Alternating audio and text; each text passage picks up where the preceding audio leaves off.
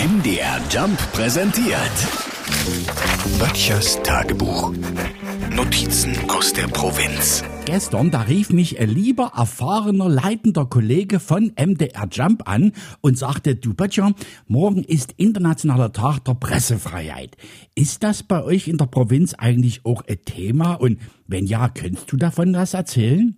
Ich war zugegebenermaßen zunächst ein bisschen baff, habe mich dann aber wirklich gefreut, dass ich darüber mal nachdenken muss, weil natürlich sitzen wir nicht jeden Tag auf dem Dorfplatz auf der Bank und diskutieren die Pressefreiheit in diesem unserem Lande.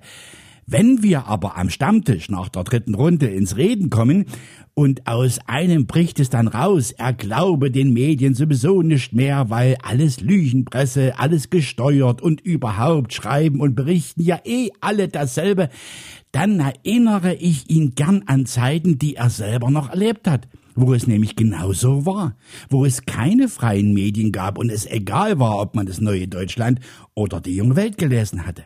Und da muss ich heutzutage gar nicht ins Ausland schauen, wo du nur wirklich ein richtiges Problem hast, wenn du da nicht hineinpasst, ne? Türkei, Russland und so weiter. Und wenn jetzt wieder mal einer sowas behaupten sollte, dass wir unfrei in einer Diktatur leben, habe ich jetzt ein Argument mehr, welches dagegen spricht. Weil in einer Diktatur würde mich bestimmt kein lieber erfahrener leitender Kollege von einem Sender anrufen und mich bitten, mal was zum Thema Pressefreiheit zu machen, oder? Böttchers Tagebuch. MDR Jump macht einfach Spaß.